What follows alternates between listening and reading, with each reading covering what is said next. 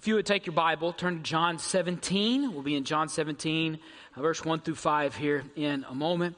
Uh, over this uh, last weekend, we got home on Thursday, and I think I lose days. Do y'all lose track of days during Christmas time? Uh, yeah. So I think it was Thursday. We got home, and we needed to move some furniture around, so we did that. And in the process, we got into the junk drawer of rooms in our house, which is my office. Kim's rooms are great. My office, on the other hand, not so much. So we got in there, we started moving some desks around, mostly, and we found a video camera. Y'all remember what those are, don't you? So before everyone had a camera in their pocket, uh, we had to buy cameras that you hit a button on, and we had to buy video cameras. And this one was fancy; it was a digital video camera. So we plugged it in, and we were watching, and it was all things from like pre. 2017, pre 2010, went back to about 06. And uh, you know what? I kind of forgot that I was young one time. It's kind of nice. Even Kim said, Gosh, James, you she I don't know if she said you're skinny. I thought she said you're not as big as you are now. I think that's I think that might have been what she said. Um, but as we were watching these videos, we came across uh, the videos in the hospital after the children were born, and so we got the kids being stretched out and cleaned up and and weighed and all that cool stuff. And uh, and we had uh, number one was there, number two was there, number three was there, number four, and we didn't have Jordan, number five. And Jordan said, "Well, where where's my video?" And Kim and I looked at each other they were like, yeah, it's somewhere, I'm sure. He's number five, all right? I mean, what are you going to do? So, what we're probably going to do is just copy number four's video, give it to him, and say, hey, this is you, all right? That's probably what we'll do. I'm just kidding. Uh, but in each one of those videos, uh, I would get the child first because I'm just their favorite to get from the get go. So I would get them first and I would be joyful and excited and upbeat and, and really, you know, pretty perky and excited about what's going on. Uh, then, you would see grandparents and they would get the babies and they would kiss on them and love on them and they'd be excited. And, and, and, and, and every one of the videos, the, the aunts and uncles would be there and everybody would be there. Everybody's excited and they're fired up. And then we would give the baby to Kim. She wouldn't even get out of bed to see her own child. Do you believe that? She, she was excited, but she hadn't done her hair. She didn't have makeup on. It was like, dude, you're seeing your baby for the first. What, what are you doing? Just laying in bed. I didn't, she wasn't as perky as the rest of us. And you can imagine why. Because she had done a little, just a little bit more work than the rest of us had done that day. Uh, the Bible talks about that moment as a woman's hour. Uh, Jesus talks about her hour coming. And, and when a woman finds out that she's expecting, every woman knows that it may not be today, may not be tomorrow, but somewhere in the future there is going to be that hour in which I am going to go through a trying, difficult time. And there could be some anxiety with that, some worry with that. I don't want to find out exactly what that feels like, but I'm sure there's some anxiety and worry about that hour. But at the end of the day, guess what? Normal circumstances, a child is born and it makes it all worth it. Jesus uses that terminology of a woman having an hour in which the baby is on its way, and he uses that hour terminology to refer to his own hour. Jesus had an hour that he found out about before the foundation of the world, the Bible says. It says, before the foundation of the world, God had put a plan in place that Jesus was going to go to the cross, that he was going to suffer, that he was going to bleed, that he was going to die for the sins of the whole world. When we pick up in John 17, it is the night before Jesus is going to the cross. His hour has arrived. And we know, just like a mom expecting her hour, just like there's probably some anxiety with that and some more. Jesus had anxiety leading up to his hour. How do we know that? Well, in the other gospels, we hear about his praying in the Garden of Gethsemane. And, and one gospel records that he was so anxious about it that he was sweating drops of blood. So we know that it weighed on him as he was going to his hour, that there was definitely anxiety about the hour because of the physical toll toll it was going to take, the emotional toll, and the spiritual toll. The sins of the whole world, it says he became sin. The sins of the whole world was put on him spiritually. So we know there was anxiety there. However, John in his gospel does not look at the anxiety of Jesus facing his hour, that was a given, that was there. But instead, when we see Jesus facing his hour in the book of John, we don't see anxiety, we see anticipation. He is looking forward to that hour. And the reason that he is looking forward to that hour is not because of the suffering and the pain and the difficulty, but he, in the same way that a mom is looking to that hour for what it produces, he is looking to that hour not for what it is, but for what it produces. And I want to look at that today in John 17. And as we're looking at it, I want to apply it to us. And I want you to be thinking about this. If you are following Jesus, you will come to your own hour to where it will be difficult, it will be trying, it will discourage you, it's something that will bring anxiety, but it will be an hour in which you must stand for Jesus. And in that hour, you may have anxiety leading up to it, but you do not have to be anxious. You can anticipate it with excitement for what it will produce. And so I want to encourage you to think about the principles that Jesus is articulating for you in your own hour, and we'll spell that out a little bit more as we go. Have you made it to John 17? John 17, beginning in verse 1.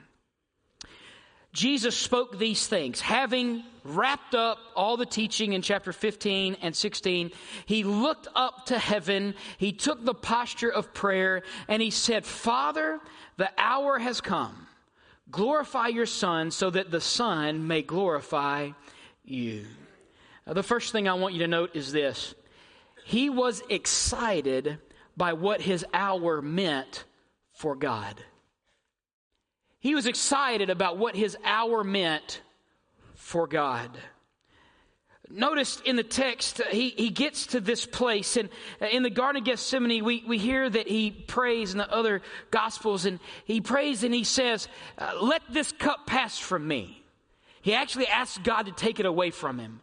And then he says, Not my will, but your will be done. But in this, he, he doesn't ask that question. He, instead, he's anticipating, he's excited, he's looking forward to it. He says, The hour has come, it's here now.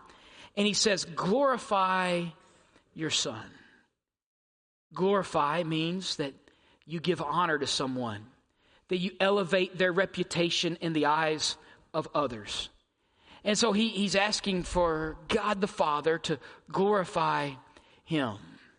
Now, how in the world is that going to be the case? Because his hour meant that he was going to be unjustly tried that he was going to be spit upon. He was going to be slapped in the face. They were going to put a crown of thorns on his head and bang them down into his scalp.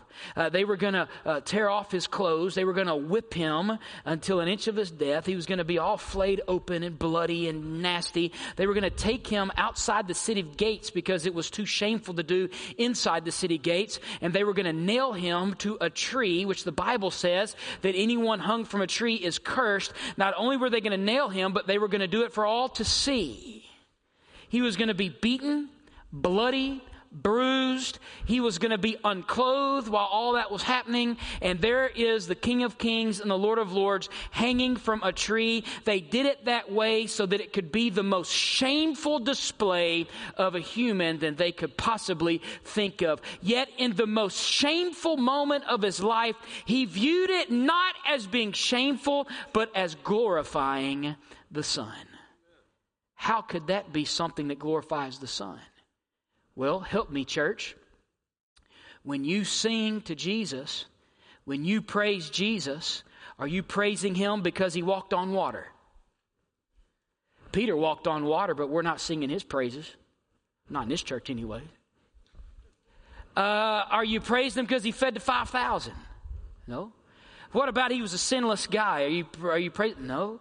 Are you praising him because all the miracles he did or all the teaching? No. Do you know why you're praising him today? Do you know why you're here today? It's because he died on the cross for you.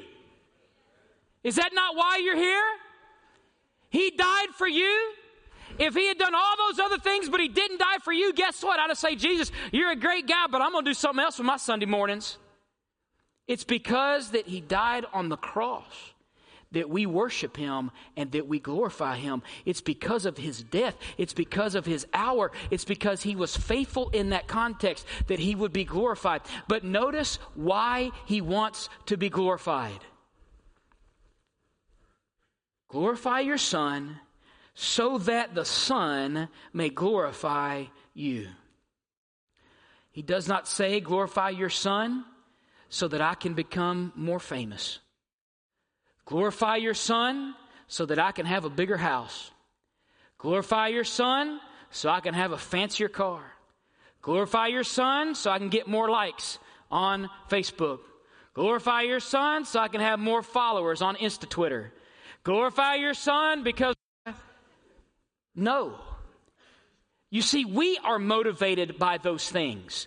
We are motivated by having those things, by those possessions and that fame and that fortune. We are motivated by our comfort. But what was it that motivated Jesus? Why did Jesus want to be glorified in that hour? It was because by Jesus being glorified, it would result in the glorification of God the Father.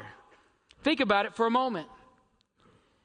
John 3:16 For God so loved the world that he gave his one and only son that whosoever believes in him will not perish but have eternal life.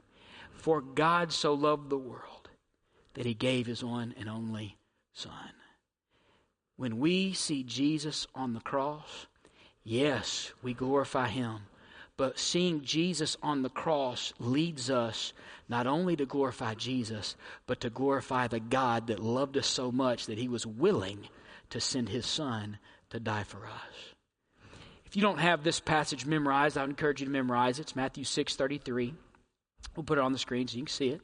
It says, But seek first the kingdom of God and his righteousness, and all these things will be added unto you. Right before that, he talks about don't worry about what you're going to wear, don't worry about what you're going to eat, don't worry about where you're going to stay, don't worry about those practical things of life. The Gentiles go after them, but God loves you so much, He'll take care of those things. What you need to do is seek first the kingdom of God and His righteousness, and He'll take care of all the rest.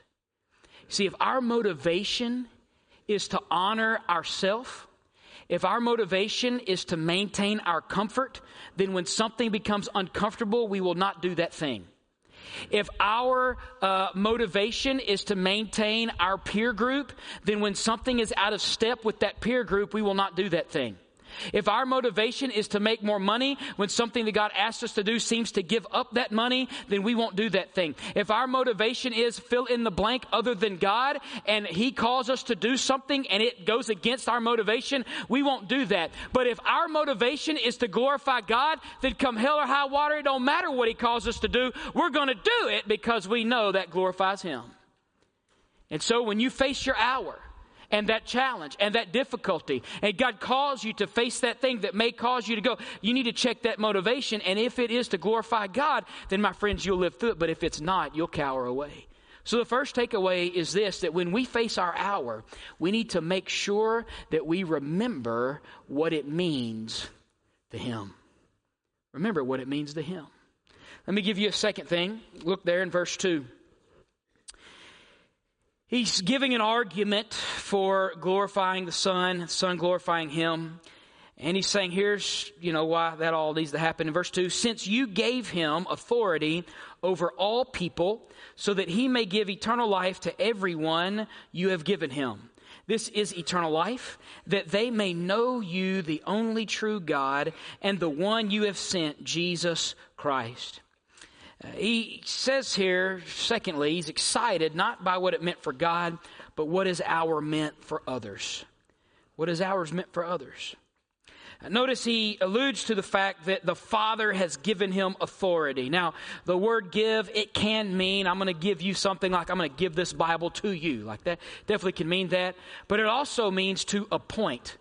And so if I give you a job, I'm going to appoint you to doing this thing. And so he has appointed him. And what is he appointed? He is appointed and given authority over all people.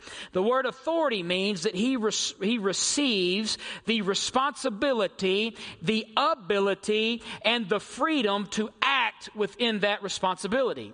We see this three times in the book of John in which Jesus is given authority. In John 5 27, he is given the authority to judge. So God holds the right to judge, but he delegates that and gives that to Jesus. Now Jesus has the responsibility, the authority, and the ability and the freedom to judge. Then we see in John 10, 18, he's given the authority to lay down his life. What that means is that God does not hold a gun up to Jesus' head and make him go to the cross. Jesus goes because he wants to. Jesus could have said no. Jesus could have not gone, but he submitted to the Father, which was his right and his authority to do so. Now we see that he's been given a responsibility and the authority over all people. And what is the job? What is the responsibility? What is the authority that he has been given? It is to give eternal life to everyone you have given him. What is this eternal life? Notice it says that they may know you and the one you have sent, Jesus Christ. We've heard it once, we've heard it a thousand times eternal life and salvation is not something that comes by religion, it is something that comes by relationship. It is not an act that you do at church that saves you. It is not multiple acts that you do at church that saves you. It is not what you do that saves you, it is who you know that saves you. And if you know Jesus, it doesn't matter what you have done, you will be saved. And so he's saying this eternal life is to know God and to know Jesus. And I have been given this authority to give eternal life to those whom the Father has given me. Now, I don't have time to dig into the theological nuance of the ones the Father has given me. If you know, you know. I'm going to deal with it next week. Mark your calendar. We're going to deal with it next week. But the bottom line is this His authority is universal in scope. He says authority over all people. It's universal in scope, but it's very narrow in application. It's only given to those who were given to Him and entrusted to Him. We're going to talk about who those are next week. Don't get all sideways on me. Just wait, be patient. But the idea is that here it's broad and now it is narrowed in its application. And we see this affirmed in 1 John 2 1 through 2. What does that passage say? My little children, I am writing you these things so that you may not sin. But if anyone does sin, we have an advocate with the Father, Jesus Christ, the righteous one. He himself is the atoning sacrifice, the payment for our sins, and not only for ours, but for also the, the other Baptists. I'm glad, I'm glad I'm a Baptist. How about you? That's for the whole world. His blood was sufficient to pay for the sins of the whole world. Yet it only becomes applicable to those who accept Jesus Christ as our Lord and Savior. Those who accept Christ, they receive that. Notice what the Bible says again in John 15, verse 13. Notice what it says there. No one has greater love than this to lay down his life for his friends. You see, Jesus knew that he had been given an assignment to provide eternal life for a lost and dying world. And if Jesus had shied away from his assignment, which was to go to the cross, the sins of the world would have never been paid for, and you would never have an opportunity to be saved. In order for you to be saved, he had to suffer. In other words, his suffering led to your salvation. Aren't you glad Jesus did that for you? He looked at that hour and he said, You know what? This is going to hurt me. This is going to be painful. This is going to be tough. But I'm willing to do it not only because of what it means to the Father, but what it means to the billions of people that need the forgiveness of their sin. And he was willing to go for what it meant to others. I'm not going to dig too far into some of these hours. We'll talk about them here in a moment. But one hour that you and I might have is the hour and the challenge that we have as parents. The world has a way that it wants you to parent your children. Basically, it wants you to write over the deed of your leadership and give it to somebody else typically to the government, and let them train your children in the way they ought to live. Y'all tell me if that's not right. And even if that's not the way it's going to work, then all of the TV shows, all of the media, all of the stuff out there is encouraging you to raise your children a certain way. And if you say, I'm going to raise my children God's way, now you become the black sheep. You're now outlier. Now they begin to persecute you. You're not letting your kid have that. Well, how dare you? You must not love your kids. You're not giving your children unfettered access to the vilest of vile content in the world. How dare you not let your six year old have total access to all that? And so, parent, you are going to be held accountable for how you raise your children and you will have to make a decision. Am i going to honor the lord or am i going to go with the flow of this uh, of this old world around us? And you will have to take a stand that makes you look unpopular and not cool. In fact your children aren't going to like you for it. You're not letting me stay up late to do this. You're not letting me do you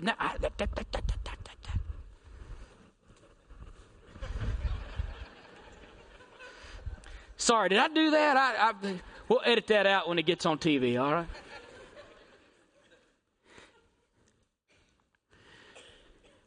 But you have an hour, parent, dad, mom, to where you've got to stand on biblical principles and it will be uncomfortable and you may have issues in your house, outside your house when you're taking a stand. But can I ask you a question? Do you think it will impact other people when you face your hour? Do you think you facing that hour of parenting God's way, do you think that that will have any impact whatsoever on the children in your house? Yes. And so that's one example of how you living through your hour and not cowering and running from it, but standing firm on the promises of God will have an impact on others. And so the takeaway here is this you need to be excited, anticipate your hour, not only for what it means to Him, but what it means to them. What it means to them. Let me give you a third one. Look there in verse 4. I have glorified you on the earth by completing the work you gave me to do. Now, Father, glorify me in your presence with that glory I had with you before the world existed. He was excited by what his hour meant for him, for himself. Uh, notice he says, I've glorified you on the earth. He is referring both to his behavior and performance as he lived his life, but also on what he was about to do going to the cross. He's saying, All throughout my life, I have honored you, I have followed you, I've been obedient to you, I've glorified you by being obedient. And, I, and let me take just a quick aside. You do know God's love language is obedience. Did you know that? You honor him most when you are obedient to His plan for your life. You glorify Him most when you accomplish what He has called you to accomplish. That is what glorifies God most. More than singing songs, more than giving tithes, more than preaching the gospel, when you are obedient to His call on your life. And think about something a little bit further down the road. Jesus was the most gifted person in the history of the world. He could speak, He was articulate, He was humorous, He was was intelligent. He could walk on water. I mean, he could do anything and everything. In fact, after he fed the 5,000, the crowds wanted him to become king. If he wanted to, he could have been the wealthiest. He could have been the most powerful. He could have been in charge of the entire world. Why didn't he? because God's plan for him was not to do those things. God's plan for him was to go to the cross.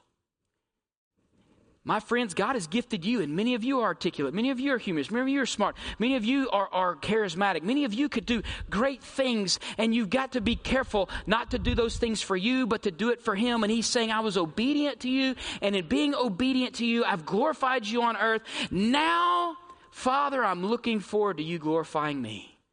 Well, how can that happen? Notice He says specifically, glorify me in your presence with that glory I had with you before the world existed. You see, before Jesus came to Bethlehem, he existed and he was God. He was God in eternity past, the same as he will be God in eternity future. He was one with God the Father. They were together. Uh, when he said, Let there be light, and there was a voice that was saying that, it was Jesus' voice that was saying it when God was walking in the garden with Adam and Eve, it was Jesus' feet that was walking in the garden. Jesus has always been there, and he enjoyed glory in which he and God were together.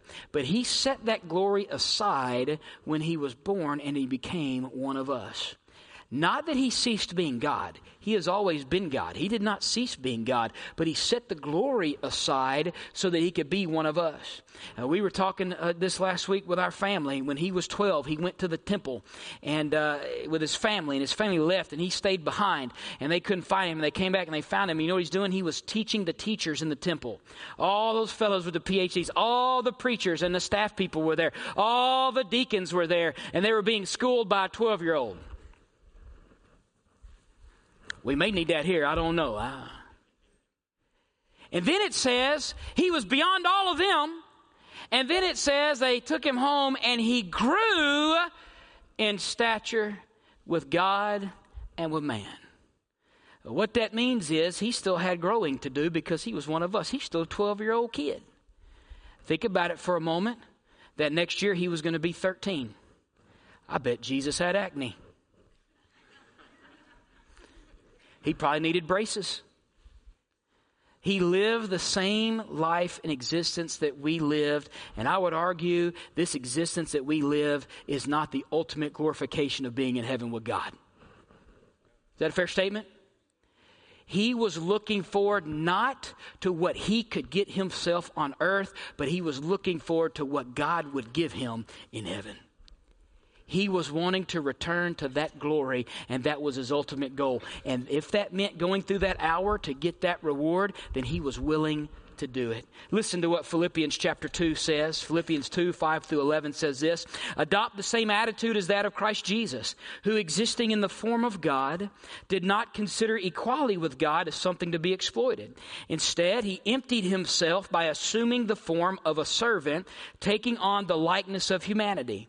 And when he had come as a man, he humbled himself by becoming obedient to the point of death, even to death on a cross. For this reason, God highly exalted him and gave him the name that is above every name, so that at the name of Jesus every knee will bow in heaven and on earth and under the earth, and every tongue will confess that Jesus Christ is Lord to the glory of God the Father. It was the very hour that was his lowest that brought the favor of God that lifted him to his highest. My friends, I, I don't know what hour you have in front of you. I, I don't know what difficulty lay. I don't know what challenge God has for you. But I do know this if you will maintain your faithfulness through it, the joy that you experience from God on the backside will outweigh the pain that you experience in that hour. Somebody help me with an amen on that. If you ever done it, been through it. God will give you that glory and that reward as you go through that hour being faithful to Him. It is worth going through the hour. In fact, Jesus says that much about the woman that has a child, doesn't He? Jesus says, I'm going to take His word for it, He says that the joy of the child outweighs the pain and the suffering of the labor for that child. And I believe that to be true about the hour that you face. Listen to Hebrews chapter 12, verse 1 through 3. Therefore, since we also have such a large cloud of witnesses surrounding us, these witnesses are all people that had an hour. Let us lay aside every hindrance and the sin that so easily ensnares us. Let us run with endurance the race that lies before us, keeping our eyes on Jesus, the source and perfecter of our faith. For the joy that lay before him, wait a minute, the joy that lay before him, he endured the cross, despising the shame, and sat down at the right hand of the throne of God. For consider him who endured such hostility from sinners against himself, so that you won't grow weary and give up. The hour you face may be taking a stand as a godly parent.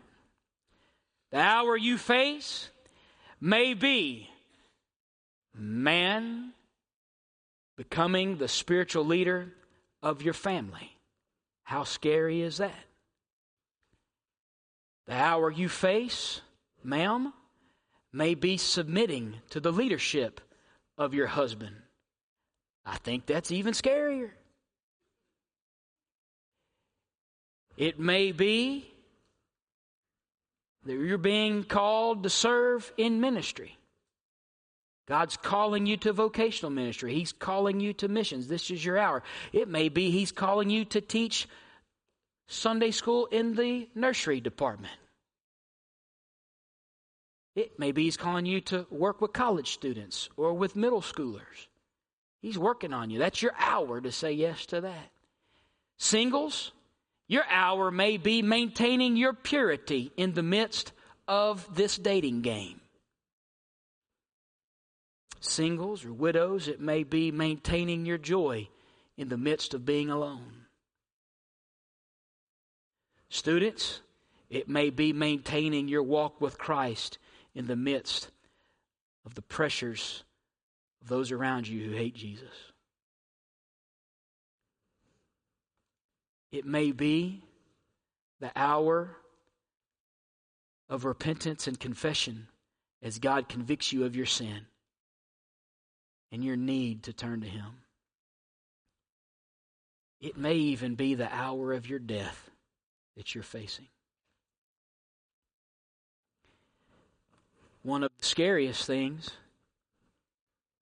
is when you sense the voice of God in your heart, bringing conviction over your sin and convincing you that you need Jesus Christ.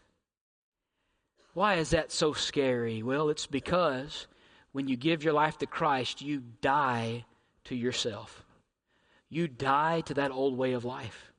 You are called to give up that sin. You're called to trust that sin to Jesus. You're, you're called to give the leadership of your life to Jesus Christ. That's scary.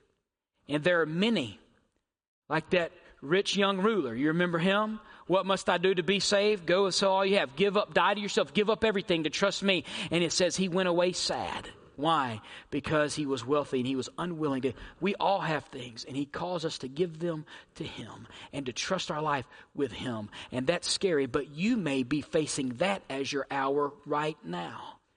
Can you imagine if you were faithful in your hour, what that would do for him? Can you imagine if you were faithful in your hour, what that would do to them? And can you imagine if you were faithful in your hour, what that would do for your own self? You've never given your life to Christ. I know that He's speaking to you and He's drawing you, and this is your hour. And I will tell you, it may seem hard to give up and to trust and to turn and to repent. But I'll tell you, if you take that initial step of faith, Jesus Christ will carry you the rest of the way, and it'll be the easiest, most blessed thing that you've ever done. Help me. The same is true for the rest of you facing an hour that maybe I didn't even address. But you're facing an hour as you're attempting to follow Christ that scares you. And I will tell you, if you'll take that initial step of faith, He will carry you the rest of the way. Will you bow your heads and hearts with me as we close? If you're in this room and you're the one who's never given your life to Christ, and I believe there's multiple in here, you've never had that born again moment where you surrendered your life to Jesus, I ask you to do that right now.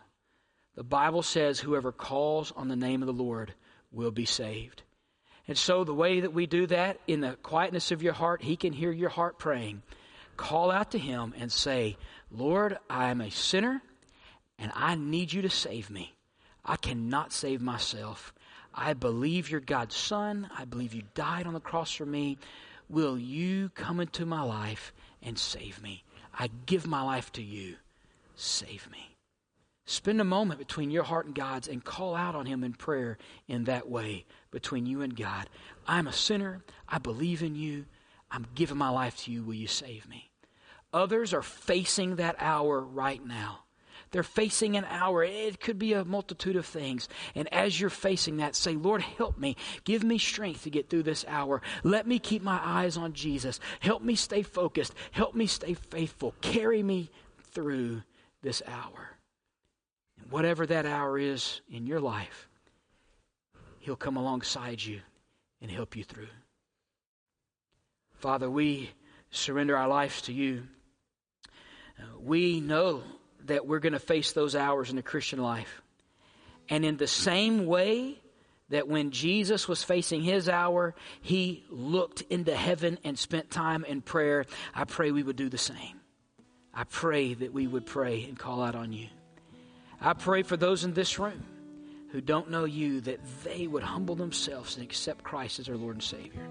I pray for those who do know you that are facing that time that you would strengthen them, that they would not cower, they would not run away, but they would be faithful in that hour. And I pray, God, you would get glory in all of it. Lord, I pray that you are glorified and honored as we respond to your word today. And we give this time to you for a time of response in Jesus' name. Amen.